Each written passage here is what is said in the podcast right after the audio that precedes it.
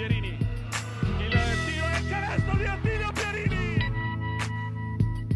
Il capitano che ha messo un canestro incredibile nel cuore dell'area.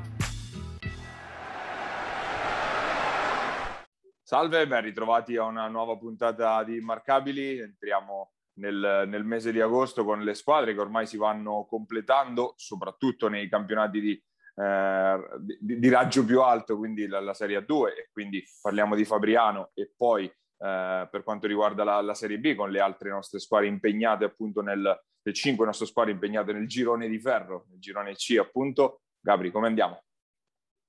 Arriva il pistolero Fabriano, occhio, preparate le, le strade e le piazze che arriva. Eh sì, ormai manca soltanto l'ufficialità, ma è fatta per l'arrivo di Dwayne Davis, appunto sarà il secondo americano della Risto Pro Fabriano, giocatore che abbiamo visto eh, quattro anni fa, vado a memoria se non sbaglio, 4-5 anni fa comunque eh, in maglia Aurora Iesi, giocatore dal talento offensivo sconfinato, raggio di tiro praticamente illimitato, giocatore anche un po' pazzarello, però sia a livello, eh, soprattutto a livello tecnico, difficile, un po' da, nel, nella selezione dei tiri non sempre eccezionale, diciamo, ma comunque talento da top player assoluto per questo campionato, no Gabri? Uno che ti salva da solo se, se, se e c'è il bello grosso, eh, infila insomma la testa eh, nel, nel, mood giusto, quindi insomma se, se, si ficca in testa che deve giocare e che i suoi spazi sicuramente li avrà per improvvisare, io me lo ricordo, diciamo, la settimana scorsa a Iesi fare delle partite clamorose, una roba in, immarcabile, veramente un giocatore totalmente immarcabile per la categoria, e solo che appunto con degli alti e bassi incredibili. Quell'anno fece un anno sostanzialmente molto bene, tutto l'anno, tanto che Iesi arrivò anche ad, una, ad un playoff uh, del tutto inaspettato oggettivamente, no? all'inizio dell'anno, proprio trascinata dai quarantelli, quarantelli no, ma mi pare trentelli abbondanti che fece insomma in quella stagione lì. Eh sì, andò a 23 giocatore... media, quindi. No, no, ma è un giocatore che, che, che, comunque il punto nelle mani ne ha sempre tutte le partite, almeno 20-25, eh, e però c'è un motivo se non ha mai giocato in squadre, tra virgolette, perlomeno in Italia, in squadre vincenti, eh, vincenti insomma di alta fascia, proprio per questo motivo qua, che comunque è un giocatore che va per, per i suoi. La somiglianza con, con, James Harden non è solo a livello di barba, ma è anche proprio eh, in, quel, in quel modo di giocare, un giocatore abbastanza individualista, un giocatore che gioca tanto per i cavoli suoi, certo è che se comunque eh, Panza e il suo staff saranno in grado di dargli un, un'incasellata, questo è uno che ti salva veramente da solo. L'idea di squadra è anche simile a quella Iesi di cui abbiamo parlato, perché anche quella squadra ehm, Davis stava vicino ad un altro esterno americano come Tim Bowers, quindi struttura simile. In questo caso c'è Agir Smith che appunto affiancherà il, il giocatore uscito da, eh, che ormai de- negli ultimi anni ha girato molto, soprattutto in, in Sud America, anche, scelta anche piuttosto particolare per un giocatore americano che aspiri comunque a fare eh, una carriera di, di, alto livello. Lui che eh, era stato anche in gioventù, era stato anche in, in odore di draft, poi non venne, non venne selezionato uscendo dal college, anche se fece una grande parte finale, soprattutto della sua carriera eh, collegiale, una carriera insomma un po' ad alti e bassi, proprio dettata da questa forse diffici, dif, difficoltà di eh, incanalare tutto quel talento che ha. Poi ne parlerai approfonditamente nelle prossime giornate, insomma, sul sito, quindi non, non stiamo a spoilerare nulla perché chiaramente un Dwayne Davis che torna nelle marche è, è una notizia che, che, merita di essere approfondita, insomma, e quindi senza, senza indugiare oltre, complimenti a Fabriano che alla fine due soldi li ha tirati fuori per gli americani e, e in generale per la squadra comunque è una squadra che in questo momento secondo me può ambire ad una salvezza tranquilla e ripeto, lo ribadisco perché poi è facile salire sul carro dopo, bisogna salire prima. Se questo qua decide di portarla ai playoff, capace che Fabriano l'ottavo posto la prende. Eh? Cioè se, se, se, Davis fa quello che abbiamo visto fare l'ultimo anno a Iesi, l'unico anno a Iesi, eh, non ti dico che l'ottavo posto può essere fattibile, ma quasi. Sì, anche perché guardando anche alla composizione del girone di Fabriano, sicuramente l'impresa non è di quelle disperate come si potrebbe immaginare, perché comunque dietro alle, alle prime, direi quattro, quindi Verona, Scafati, eh, Forlì e magari Ferrara, dietro può succedere un po' di tutto. Forse San Severo e Stella Azzurra a Roma hanno qualcosina in meno, lì in mezzo veramente tonnara assurda perché ci sono tante squadre più o meno che dichiaratamente puntano a una salvezza tranquilla, ma che in questa Royal Rumble che si andrà a generare ovviamente potranno tutte dire la loro anche in ottica playoff, visto che eh, è un girone dove appunto troviamo realtà nuove come appunto Fabriano, la Nardò appunto neopromossa, Chiusi neopromossa, ma anche squadre arrivate da poco in questo campionato, penso a Chieti, penso a Cento, eh, o squadre che comunque hanno invece fatto della costanza il loro, il loro mantra come magari Latina, come Eurobasket, quindi ehm, diciamo che Iesi potrebbe, eh, scusate, Fabriano potrebbe ballare in quella fascia che va dal quinto sesto posto a poi la zona play-out, secondo me. Eh, assolutamente d'accordo, poi anche perché, come, come hai detto tu, corazzate, corazzate con la dichiarata ambizioni sono poche oggettivamente, anche perché eh, più o meno nel corso degli anni quelle che sono andate su sono andate su più o meno tutte, no? E manca ancora qualcosina. Eh, e dietro tanto qualcuno ai playoff ci deve andare, quindi eh, vedremo assolutamente cosa succede. Poi ci sono squadre che, come hai detto tu, secondo me dif- ci sarà qualche sorpresa sicuro, ma ci sarà eh, un, un, cuscinetto fatto di quelle squadre che la categoria la conoscono da tanti anni, la Ravenna di turno per intenderci, che ormai è una squadra che queste categorie qua le fa da, da un bel pezzo e comunque no, veleggia sempre abbastanza tranquilla. Quest'anno sembrava che dovesse scricchiolare un pochino, ma in realtà è una società talmente solida che, che comunque eh, la troveremo lì. Ecco, quindi vediamo, Fabriano per ora ad oggi ti direi una salvezza abbastanza tranquilla con la variabile impazzita Davis che potrebbe far andare o molto verso nord del, della classifica o verso sud. Vediamo. Sì, squadra che poi comunque è quasi chiusa, nel senso che manca il, il terzo under per Fabriano. Il nome insistente è quello di Patrick Gatti, che abbiamo visto negli ultimi anni a Bernareggio. Vedremo se sarà lui, quindi a essere l'ultimo tassello, ma di fatto la squadra è eh, nel, in linea di, di, massima insomma completata per, eh, per. Aristo Pro che inizierà la eh, preparazione il 16 agosto, quindi ormai siamo arrivati appunto al via della nuova stagione. Sembra l'altro ieri che, abbiano, che hanno vinto il campionato, ma ecco appunto il, lo dicevamo, una off season molto corta, molto compressa e poi si riparte subito sperando che non ci si debba fermare più avanti. Eh, anche in Serie B ormai il grosso delle squadre diciamo hanno, stanno definendo la loro, la loro, struttura, anche perché le tempistiche sono simili a quelle, a quelle della, della 2, girone, eh, girone, C per le, nostre squadre. No, Tonnara, l'abbiamo già detto più volte, Ancona più o meno ha definito il suo roster e così eh, anche Iesi. Resta invece da completare la eh, Golden Gas Senigallia, Senigallia che ha definito il quintetto, un paio di uscite invece dalla panchina perché se ne sono andati i due under che avevano avuto un po' di spazio nella scorsa stagione Uh, Centis è ritornato al Bramante Pesaro. Giunta invece ha fatto una scelta ancora più particolare perché ha deciso di lasciare le Mar- Senigallia e le Marche e di uh, mettersi in gioco a Bisceglie, quindi avrà un ruolo anche in una squadra tutto sommato abbastanza importante del, del girone D, sicuramente una di quelle che ha sempre fatto i piani medio-alti della, della classifica nel girone sud. Vedremo cosa si inventa ora Senigallia per rimpiazzarli perché comunque dovrà pescare sul mercato degli under tutto tace abbastanza. Eh, è tornato a Bramante dove ha fatto una stagione molto bene dopo la scorsa stagione in cui, fece, in cui ha fatto oggettivamente male, ma ha giocato veramente poco. E di giunta una, una, scelta che capisco fino a un certo punto, nel senso che comunque avrebbe avuto il suo spazio, secondo me, a Senigallia in una società comunque di casa, però forse probabilmente stata più una voglia di fare un'esperienza fuori, più una voglia di, fare, di mettersi alla prova, magari con qualcosa di diverso. Non lo so. Ad ogni modo l'abbiamo già detto, insomma, il ragazzo che ci è piaciuto molto sul finale della, della scorsa stagione. Vediamo come completa Senigallia, ma a proposito di completamento, diciamo che scendendo verso il sud delle Marche ancora eh, c- c'è tanta cosa da fare, no? Tante cose da fare. Sì, Senigallia quantomeno il grosso l'ha fatto perché il quintetto è definito, restano, resta da definire la panchina, ma eh, ci, ci siamo da quel punto di vista e sicuramente Senigallia sarà lì in mezzo a lottare in quella fascia grigia di centro classifica, mentre a sud della regione si dovrà lottare ben, per ben altri obiettivi. Per la salvezza sicuramente correranno Civitanova e Montegranaro. Da Montegranaro continua il silenzio totale, continua, eh, si parla quantomeno di qualche nome per gli allenatori. È girato quello di Pat Baldiraghi, che poi però sembra essersi sgonfiato in seconda battuta. È tornato d'attualità quello di Daniele Aniello. Si parla di Putignano, insomma, tante voci, ma niente di concreto ancora.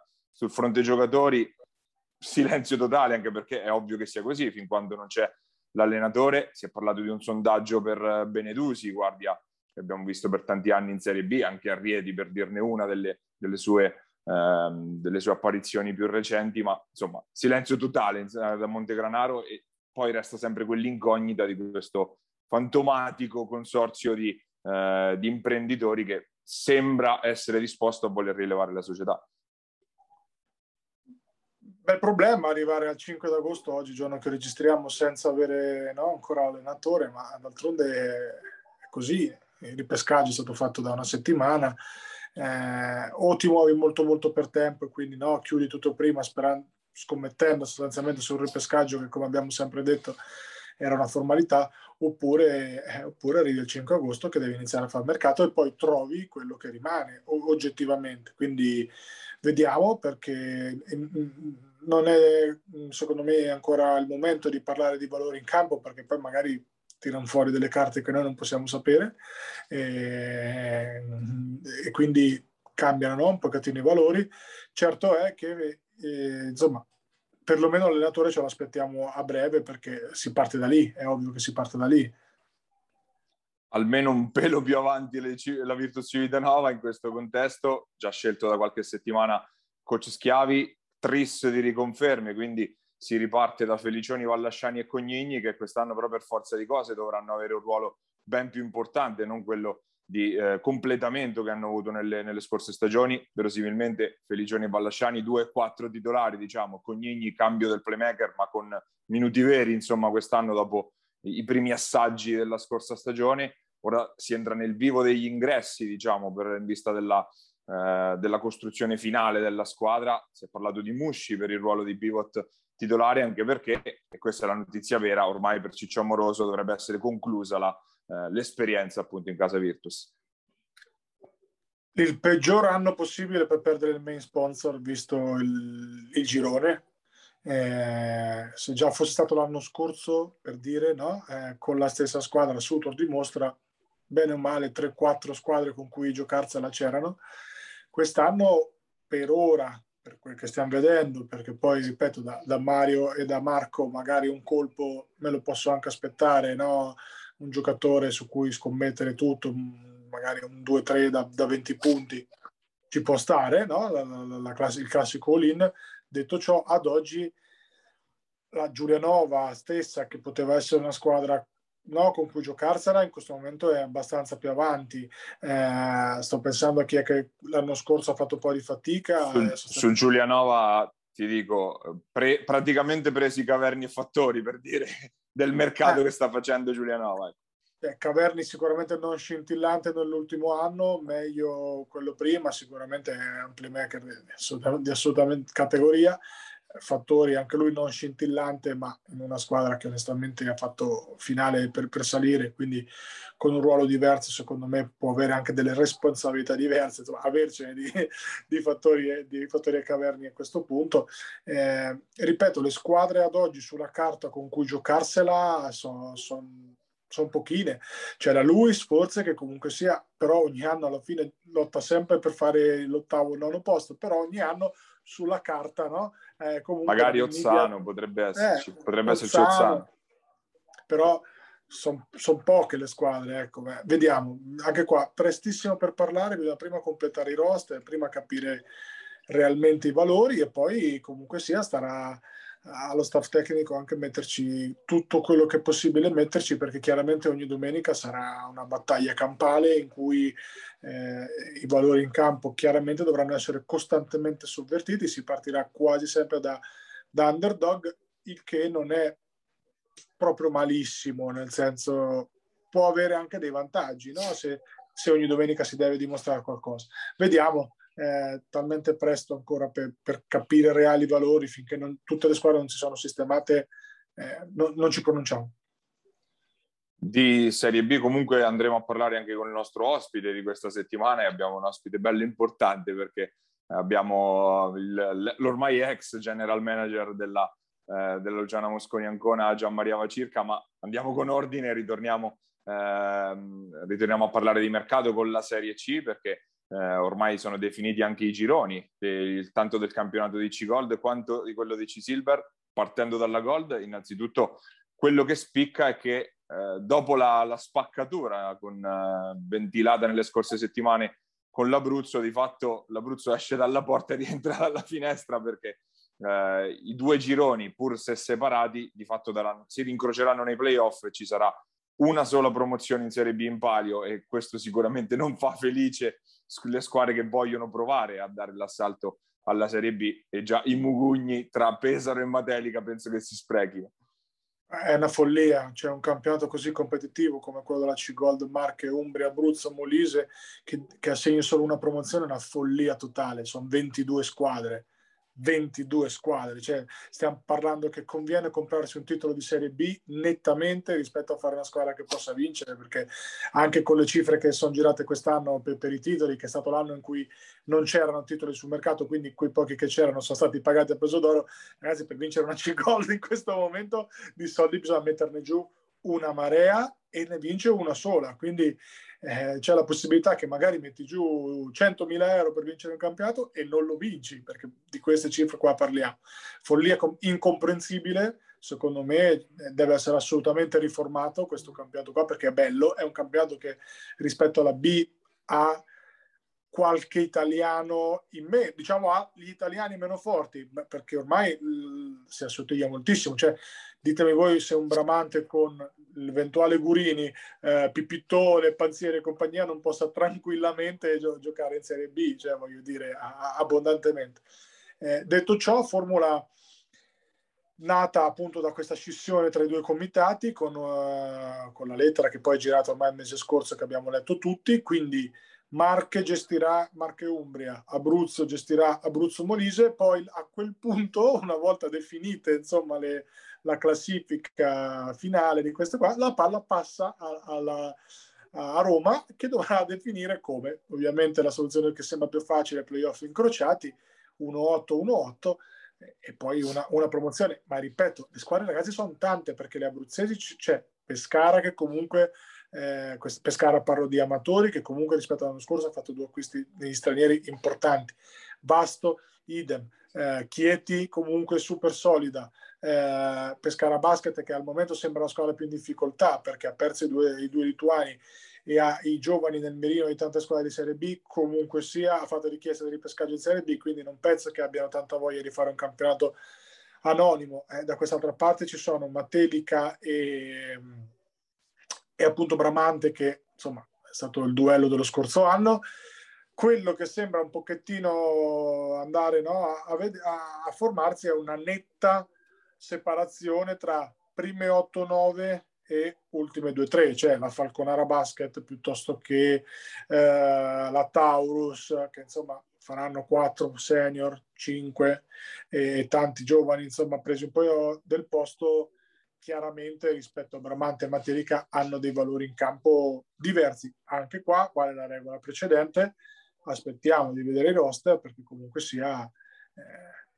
ancora lungo il mercato perlomeno per la Serie C.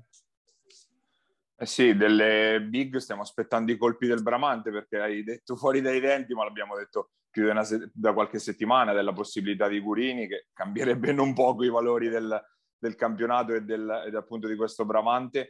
Eh, Matelica sta definendo ormai gli ultimi tasselli del roster, è arrivato il lungo croato-bosniaco Geniak che era stato visto ad Assisi un paio di stagioni fa, di Bugionovo abbiamo già detto, quindi la struttura anche della, eh, della Vigor sia ormai eh, definita, diciamo. Vediamo che cosa fa Porto Sant'Elpidio, che è stata la, la, ripescata che è andata a chiudere il buco che si era aperto con il ripescaggio della Sutor. Per ora non, non c'è stata alcuna voce, non ha, non ha parlato con nessuno fondamentalmente dei suoi giocatori, la squadra bianco-azzurra quindi probabilmente la struttura resterà la stessa, ma qualche innesto rispetto al campionato, alla Coppa Centenario, anzi di C-Silver, andrà fatto sicuramente, penso in primis in cabina di regia, perché se Lovatti non torna è ovvio che qualcosa lì bisogna fare ma anche nei lunghi, i lunghi comunque sono male assortiti secondo me, che non vuol dire che sono scarsi assolutamente, ma vuol dire che sono tre lunghi molto simili di sostanza, di energia, di, di, di,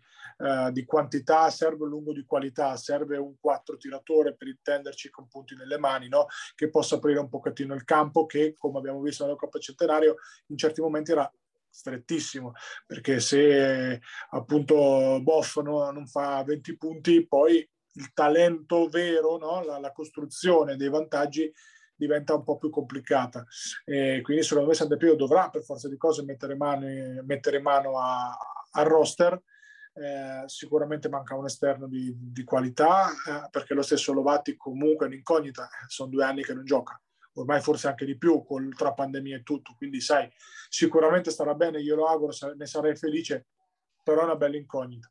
Eh, nella C-Gold Tonnara che dicevamo prima, perché comunque sia poi, eh, insomma, è, è, un campionato di assoluto livello. Detto ciò, Sant'Epiro secondo me ha fatto bene a chiedere il ripescaggio perché anche vincere la C-Silver non è che sarà proprio una passeggiata. C-Silver che è diventato un campionato bellissimo, sono tante le squadre, ci sono state no, delle, dei ripescaggi all'ultimo anche illustri, vedi il Cab Iesi, insomma che quindi probabilmente la, l'Aurora farà una squadra satellite con, con i propri ragazzi, eh, basket giovane, insomma un campionato che si, si, si, preannuncia bello tosto, bello competitivo con due squadre nettamente favorite che sono eh, l'Attila Basket Porto Recanati di, di Nicola Scalabroni che, che, saluto e vedrò domani e Montemarciano che invece chiaramente è l'altra grande favorita al netto del, del mercato che anche qui è ancora un passino più indietro rispetto alle altre.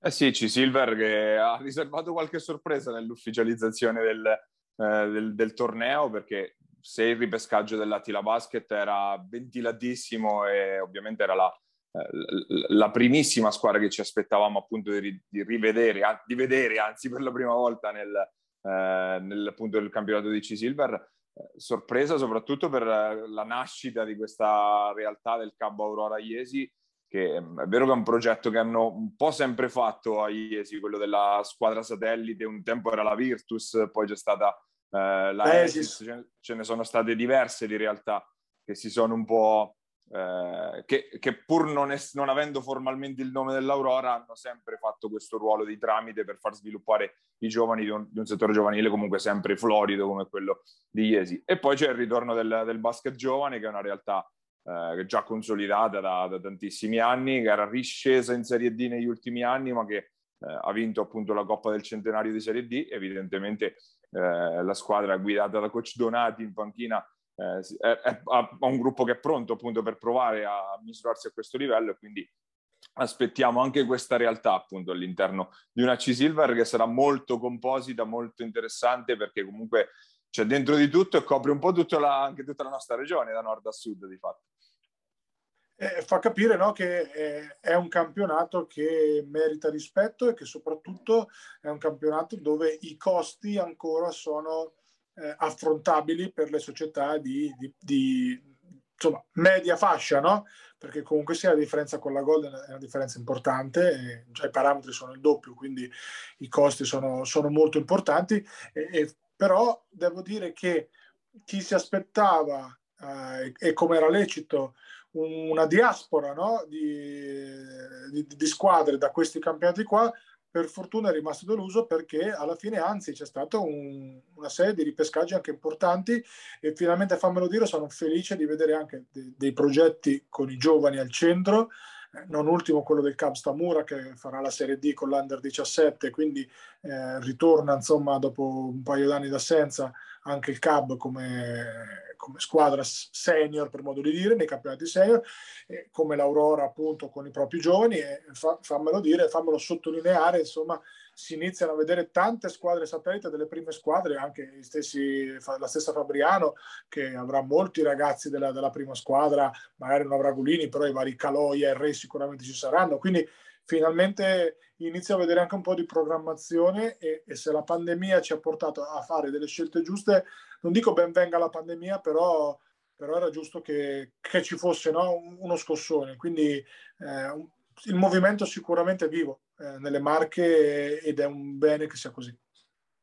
A brevissimo dovrebbero arrivare anche l'ufficialità sulle formule e sui, eh, su come si, sulle date appunto di, anche di questi campionati. Sono in programma le riunioni appunto con le realtà di Serie C nei prossimi, nei prossimi giorni. Noi chiudiamo la nostra lunga parentesi appunto per andare a fare due chiacchiere con l'ospite di questa settimana. Ve l'abbiamo già spoilerato, andiamo ad ascoltare le parole che ci siamo detti con Gianmaria Vacirca. Andiamo ad ascoltarle.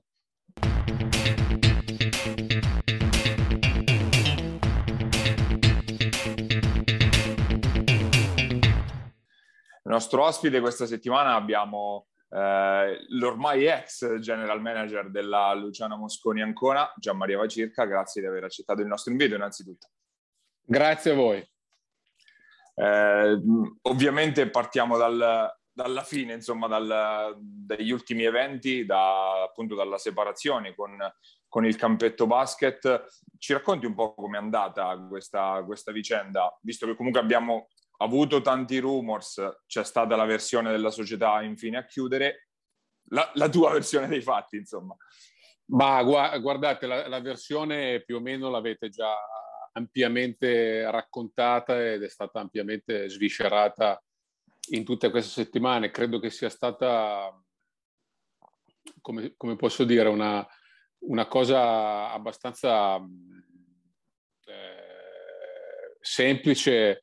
È proprio, è, proprio perché, è proprio perché così semplice magari ha sorpreso. Di solito le cose semplici sono quelle adesso più sorprendenti, no? Quindi eh, era, penso, abbastanza inevitabile che con il cambiamento poi di corso tecnico del club e quindi comunque la, la scelta di, di, prima di, di, Coach Cohen e poi quella di Marcello Chiodoni eh, io ero di troppo da questo punto di vista quindi secondo me per quello che era poi la, per quella che è la struttura della società e per quello che poi è anche il campionato, per quelle che sono le esigenze, io penso che avere un, una eco poi di comunicazione interna fosse, fosse troppo. Non è un caso che prima di me aveva lasciato il club Pier Silverio e l'aveva fatto per tutta una serie di, di motivi che erano poi riconducibili al fatto di una eh, coesistenza anche di, di, ruolo dell'anno scorso abbastanza per certi versi anche un po' in sovrapposizione. No? Quindi ho ritenuto che la figura di, di, Marcello, per come la interpreta lui e come l'ha sempre interpretata lui e la mia, fossero in evidente sovrapposizione o in, in parte in sovrapposizione, quindi mi è sembrato abbastanza naturale eh, concludere questa, questa, esperienza lasciando aperta poi la società una porta per valutare insieme dopo le ferie eh, la possibilità, l'eventualità di, di, di, di ragionare su altro. Ecco. Si è chiuso un percorso che è durato diciamo più o meno un anno. Eh, tu scendevi in Serie B dopo diverse esperienze di Serie A. Come valuti questa esperienza, che campionato hai trovato anche, visto che non so se ti c'eri rapportato negli anni scorsi o se era la prima volta per te, insomma il bilancio di questo tuo anno ad Ancona. Ma c'è da dire che è stato un campionato e una stagione per tutti molto particolare, molto complicata, quindi eh, l'anno da un punto di vista poi di club e personale è stato un anno molto coinvolgente, molto probante, eh, si è veramente vissuti una stagione per certi versi anche abbastanza indimenticabile, eh, in una realtà, quella di Serie B, che è una realtà che fondamentalmente ha, come dire, la, il, il, maggior numero di tesserati, il maggior numero di squadre e la minore visibilità.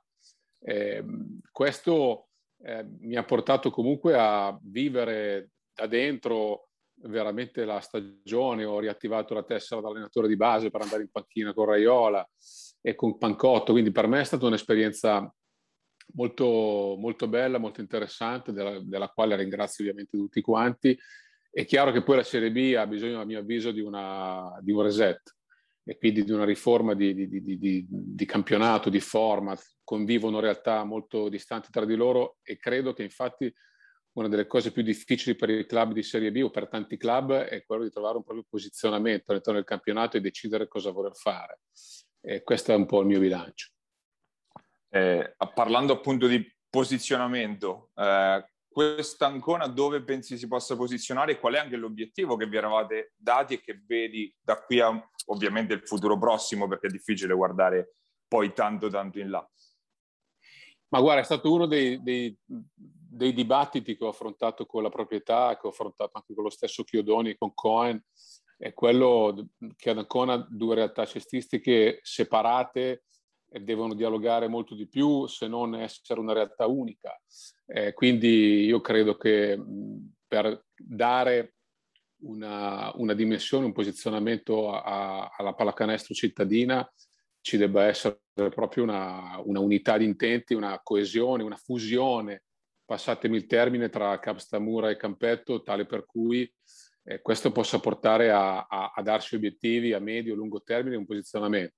Mai come ora, visto che abbiamo avuto una, un, un, giocatore del campetto campione olimpico di salto in alto e, e, due ragazzi cresciuti alla Stamura nel cab eh, Polonara prima e Paiola poi, mai come oggi c'è eh, tanta, tanto entusiasmo in, in città eh, per i propri atleti, per, anche per la pallacanestro, quindi io penso che sia questo il momento adatto per, eh, insomma, adesso mai più per creare questo tipo di simbiosi totale tra le due realtà che deve passare ovviamente una, da una simbiosi tra proprietari più che da interlocutori o intermediari che in qualche maniera fanno da filtro. Quindi io credo che il futuro debba per forza necessariamente essere quello di una realtà unica o comunque una realtà assolutamente comunicante.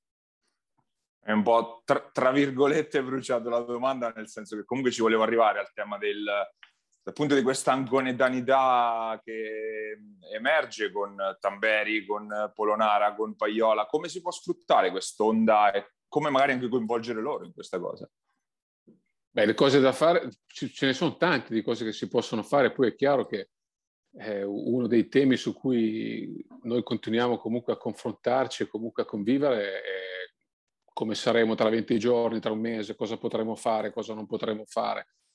Io penso che l'iniziativa della banchina in Porto sia stata un'iniziativa straordinaria. Provate a immaginare i due ragazzi che tornano, magari portandoci anche un attore nazionale, che fanno una festa con tutti. Io so che l'anno scorso ci doveva essere un torneo di inizio che poi non si è fatto, quindi poteva essere anche l'occasione per presentare la squadra di Serie B. Ecco, la squadra di Serie B deve essere, a mio avviso, il punto d'arrivo per, per tanti ragazzi e una squadra con sei under, in buona parte locali, una squadra a forte connotazione cittadina, penso che sia una cosa molto sensata, è una cosa che può dare là a tutto un certo tipo di progetto, a tutto un certo tipo di ragionamento, che può anche coinvolgere i grandi, che puoi coinvolgere anche eh, dei giocatori a cui puoi anche semplicemente regalare una canotta, puoi invitarli a una presentazione, puoi organizzare una giornata insieme ai ragazzini di mini basket che ricordiamoci arrivano poi insomma Gabriele lo sa perché ha, ha, fatto un anno in tricea con le giovanili, lo sai anche tu Marco, di fatto per, i, per, i per le giovanili sono stati due anni, un anno e mezzo difficilissimo, ripartire non sarà così semplice, quindi credo che questa cosa qua debba, possa realmente dare il via a qualcosa di molto sensato. Questo però comporta anche il fatto di accettare eventualmente un altro tipo di posizionamento. Una volta assodato che le risorse e i budget di chi vuole vincere il campionato sono diversi da quelli di Ancona, Ancona può ritagliarsi uno spazio diverso e uno spazio in qualche maniera molto coerente con quello che può essere il concetto di anconettanità che lo stesso Cohen e Chiodoni in qualche maniera eh, fanno filtrare o comunque esprimono. Gabri.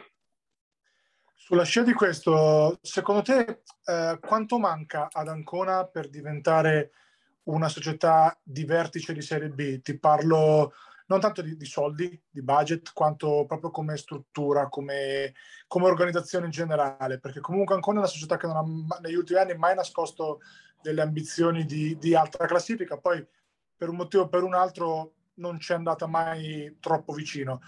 Quanto manca secondo te a livello proprio di, tu che l'hai vista insomma magari molto bene, eh, le, le, realtà di, di, alto livello? Cosa manca e, e quanto? Ma io credo che il, fatto di ragionare in una maniera molto coerente, molto coesa col Cap Stamura che che comunque porta sui campi centinaia di ragazzi e quindi decine di istruttori e quindi decine di accompagnatori, possa in qualche maniera contribuire a creare attorno alla società e dentro la società tutta quella serie di figure, di persone, di, eh, di, di, eh, di non dico volontari, ma comunque una, una società che possa esprimere tant, tante persone, tante figure. Io mi ricordo quando siamo andati in Nardò, ne avrò visti 30 con l'Apollo della società.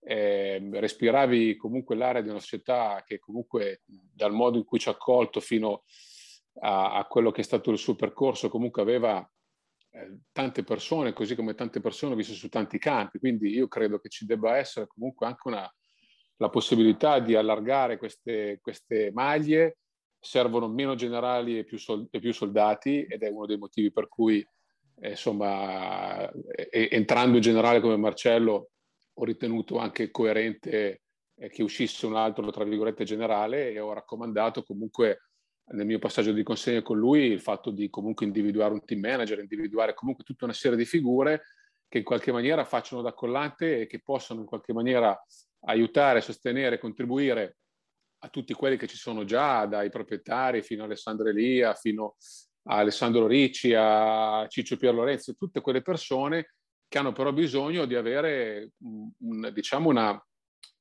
l'organigramma vero, cioè avere proprio una, una serie di, di, di, di compiti, di mansioni che ti portano poi col tempo ad avere la tua dimensione in Serie B.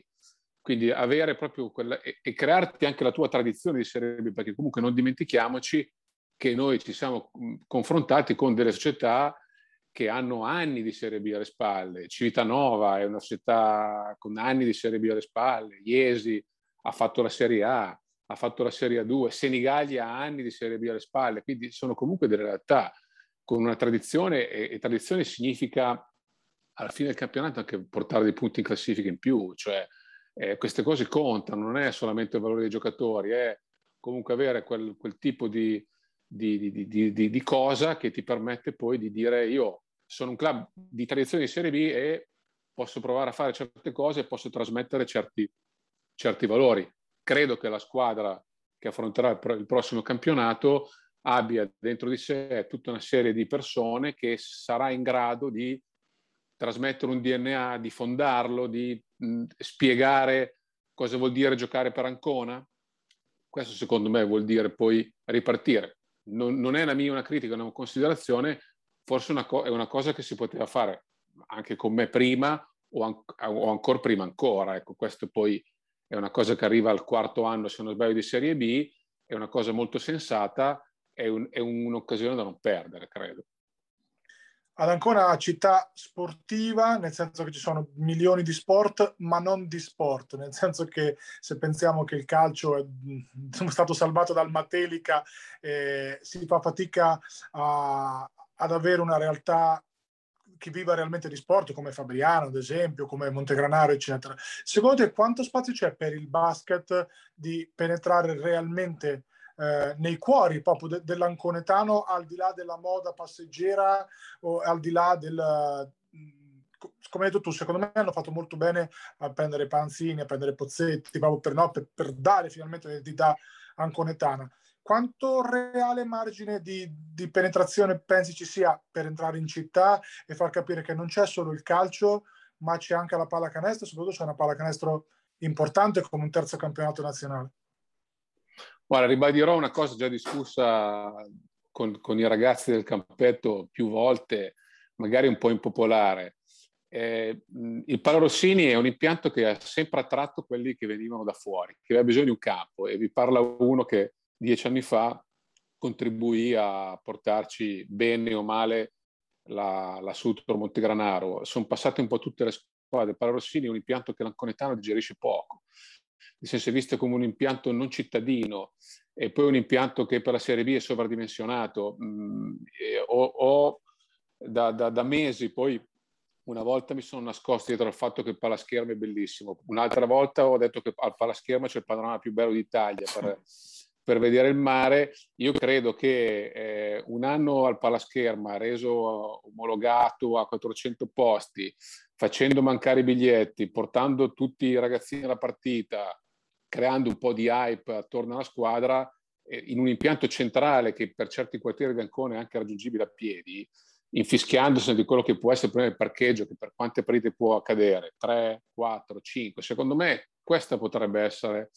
una strada ed è una cosa che abbiamo discusso. Poi è chiaro che eh, è bello giocare in un palasport da 7.000 posti, però è un impianto, credo, per il campionato totalmente sovradimensionato e che col, col, con la promozione di Fabriano ha anche tolto l'unica realtà che portava realmente 1500 persone. Quindi quello del palascherma potrebbe essere un, un percorso eh, fatto insieme al CAB, perché come, come sai il CAB è, è, la realtà con più ore al palascherma, però si può veramente creare quel tipo di, di, di identità cittadina e anche di ambizione di andare alla partita. Se io so che il biglietto lo trovo in qualunque maniera, io decido la domenica se andare alla partita oppure no. Il concetto che ci poteva essere 10-15 anni fa di uscire dal, dal, del Conor e andare a Pararossini per la partita, oggi non funziona più, i tempi sono cambiati. Penso che nessuno di noi impiegherebbe sei ore della propria domenica o cinque per vedere la Lega Pro e poi il basket di Serie B. Eh, oggi possiamo fare 1500 cose, i social ci tengono collegati a tutto. Ormai lo sport va on demand ogni ora, va in streaming su ogni piattaforma, quindi hai un sacco di cose da vedere e impiegare tutta la domenica è abbastanza eh, eh, age, retro. Quindi io credo che un, un progetto attorno al palascherma potesse essere, possa, potrebbe, poi sono scelte che non dipenderanno più da me o, o comunque se avrò interpellato è una cosa che ho già detto, possa essere veramente intrigante, affascinante, perché comunque poi è un impianto che la città sente. Noi abbiamo giocato un playoff con Nardò, abbiamo recuperato una partita, se avessimo giocato a Parossini sarebbe finita al terzo quarto, senza dubbio. C'erano dentro 120 persone, eh, ci hanno aiutato a, a rimontare e la quarta anche se ce n'era qualcuno di meno, ci hanno aiutato a, rim- a, provare a rimontare anche lì. Quindi mi sembra più a dimensione di quello che può essere un progetto che tra l'altro comp- comprende 8 o 7 ragazzi ancora nella squadra. Aia. Mi collego proprio a questo perché è interessante questa questione del palasport. Eh, ovviamente a Montegranaro facesti quella scelta di andare al, al Pala Rossini, la rifaresti col senno di poi? Ma la scelta del Rossini fu una scelta che vi, vi svelo oggi un retroscena inedito. Eh, quando andammo a, a, a, quella famosa riunione con l'allora presidente Cesetti eh, di, della provincia di Fermo, a cui partecipò poi, aspettavamo il sindaco di Porto Giorgio Andrea Agostini, arrivò, arrivai con Sandro Crovetti, che allora venne chiamato per gestire il trasferimento, e la triade nel parcheggio della provincia ci comunicò che aveva cambiato idea che si rimaneva a Porto San Giorgio. E quindi noi ci, noi ci guardammo, Crovetti ed io li guardammo e Crovetti disse, ma io che ci sto a fare allora qua? E quindi noi salimmo da Cesetti con eh, un clamoroso bidone per Ancona perché un ripensamento notturno di Basso Cannelle Trappè aveva portato a un clamoroso ribaltone. Eh, però accadde che durante quella riunione non, si, non, non riuscirono a, in nessuna maniera, in alcuna maniera, a trovare l'accordo con eh, l'allora sindaco di Porto San Giorgio e quindi che poi lasciò la riunione e, e quindi la squadra andrò, andò ad Ancona tra virgolette per forza. È una cosa che penso sapete voi per la prima volta oggi, ma accadde assolutamente così perché ci fu questo cambio di, questo cambio di notturno, questo ripensamento e quindi questo fu, ma poi alla fine fu un trasferimento quasi frutto di un mancato accordo, una trattativa saltata in un pomeriggio caldissimo con Cesetti che cercò di rincorrere Agostini per le scale, ma non, non, ci, non ci, si riuscì e quindi poi la, la squadra andò ad Ancona, poi durai cinque partite, sei, ironia della sorte poi vuole che i due anni ad Ancona, perché dicono tutti che Ancona ha portato male alle squadre, ma per ironia della sorte poi la squadra ad Ancona fece due salvezze e poi al ritorno a Porto San Giorgio retrocesso. Quindi però la, la cosa era già abbondantemente avviata, ricordo che facemmo a Rossini questo famoso derby delle Marche con 7.300 spettatori che fu un record di sempre per, per la Sutor una partita che venne messa a calendario tre mesi prima quando la squadra era terza in classifica, poi ci ritrovavamo a giocarla da terzultimi, quartultimi. Successero in quei mesi delle cose incredibili, compreso poi l'arrivo di PJ Tucker di cui abbiamo parlato recentemente. Eh sì, eh, questo, questo, mi era nuovo infatti, grazie per, per l'aneddoto Gianmaria, però al, mi ricollego ovviamente al, al, discorso Montegranaro, ovviamente all'esperienza che un po' ti ha fatto conoscere qui nelle Marche qui da noi. Eh, che cosa ti rimane di quell'esperienza e con che rapporti sei rimasto con l'ambiente, l'ambiente Montegranaro, la città Montegranaro? Guarda, io devo dire che come suole ripetermi il mio vecchio preparatore atletico, sia la Sutor che a Cremona, Jacopo Torresi, io a Montegranaro ho trovato l'America, nel senso che a Montegranaro ho trovato moglie, eh, mia moglie l'ho conosciuta grazie al Sutor Special Club a 1000 euro che le vendono in qualche maniera carpite per fare la quota e quindi lei ogni tanto me lo rinfaccia quando mi fa vedere la canotta con, con scritto crocetto, non mi ricordo il numero di iscrizione. Eh, abbiamo casa Montegranaro, mh, eh, di fatto la, quello che è stato per me l'esperienza della Suto è stata un'esperienza mh, che ha segnato profondamente la, la, mia vita, il mio rapporto con la pallacanestro, perché io alla Suto l'ho dato tutto e quando uno dà tutto fa delle cose giuste, fa delle cose sbagliate, quindi eh, ne ho fatte di buone, ne ho fatte di meno buone, eh, mi ha portato a, a, ad allontanarmi anche un po' momentaneamente dalla pallacanestro perché poi ti senti che qualcosa ti abbia tolto, ti abbia svuotato, eccetera. Poi pian piano ho saputo in qualche maniera mh, ripensare, creare col basket un rapporto in qualche maniera anche diverso. Ho, ho, ho dato al basket uno spazio differente. Eh, lavoro per otto anni in un'azienda che ho conosciuto grazie alla Suto perché la trovavamo come sponsor ed è una cosa che mi fa pensare ogni giorno a quando sono stato fortunato di poi arrivare un giorno a Montegranaro. Ricordo il, il pranzo a Portonovo con Edo Trapè, eh, io avevo appena lasciato eh, Capo d'Orlando per motivi di forza maggiore e quindi mantengo un rapporto di grande, comunque di grande mh, sentimento nei confronti del paese che vivo quotidianamente. Adesso stiamo allargando anche la casa perché i mesi in lockdown ci hanno, ci hanno portato a, a, cercare spazi un po' più ampi anche per noi come famiglia e quindi per me è sempre stata un'esperienza molto forte. Devo dire che le partite con Montegranaro giocate in Serie B mi hanno emozionato, nel senso che comunque mi hanno mi ha fatto strano giocare contro la Sutor perché non potrò mai essere contro la Sutor. Ecco. Per me è più un con che un contro, no? quindi nel bene e nel male. Quindi credo che dopo, dopo tanto tempo si abbia poi la capacità e la, e la lucidità per eh, fare un po' anche della, dell'analisi su quello che è stato. Quindi io sono contento dell'esperienza che ho avuto e rifare tante cose, altre magari no, però è, è una cosa che mi ha dato tantissimo a livello umano, a livello come persona. Ecco.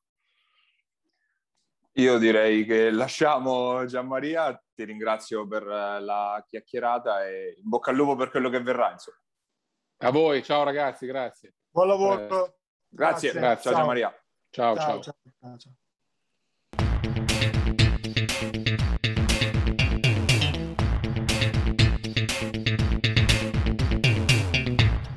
Ed era Gianmaria Vacirca ai nostri microfoni. Noi siamo arrivati alla conclusione anche di questa puntata di Immarcabili. Se ci state guardando, siamo su FMTV, al canale 211 del Digitale Terrestre, o su YouTube, al nostro canale Immarcabili TV. La versione podcast della, della puntata la trovate come sempre su Spotify e su Apple Podcast. Ringraziamo eh, Giuseppe Contigiani che ci ospita piatta- sulle sue piattaforme su Basket Market e su tutti i suoi eh, canali social. Vi ricordiamo anche il nostro sito www.immarcabili.it per storie ed approfondimenti come solito legati al basket marchigiano. Noi ci rivedremo nelle prossime settimane. Dovremmo andare in vacanza, ma ve lo facciamo sapere nei prossimi giorni. Ma siamo sempre qua su Immarcabili. Pierini, il tiro il canestro di Attila!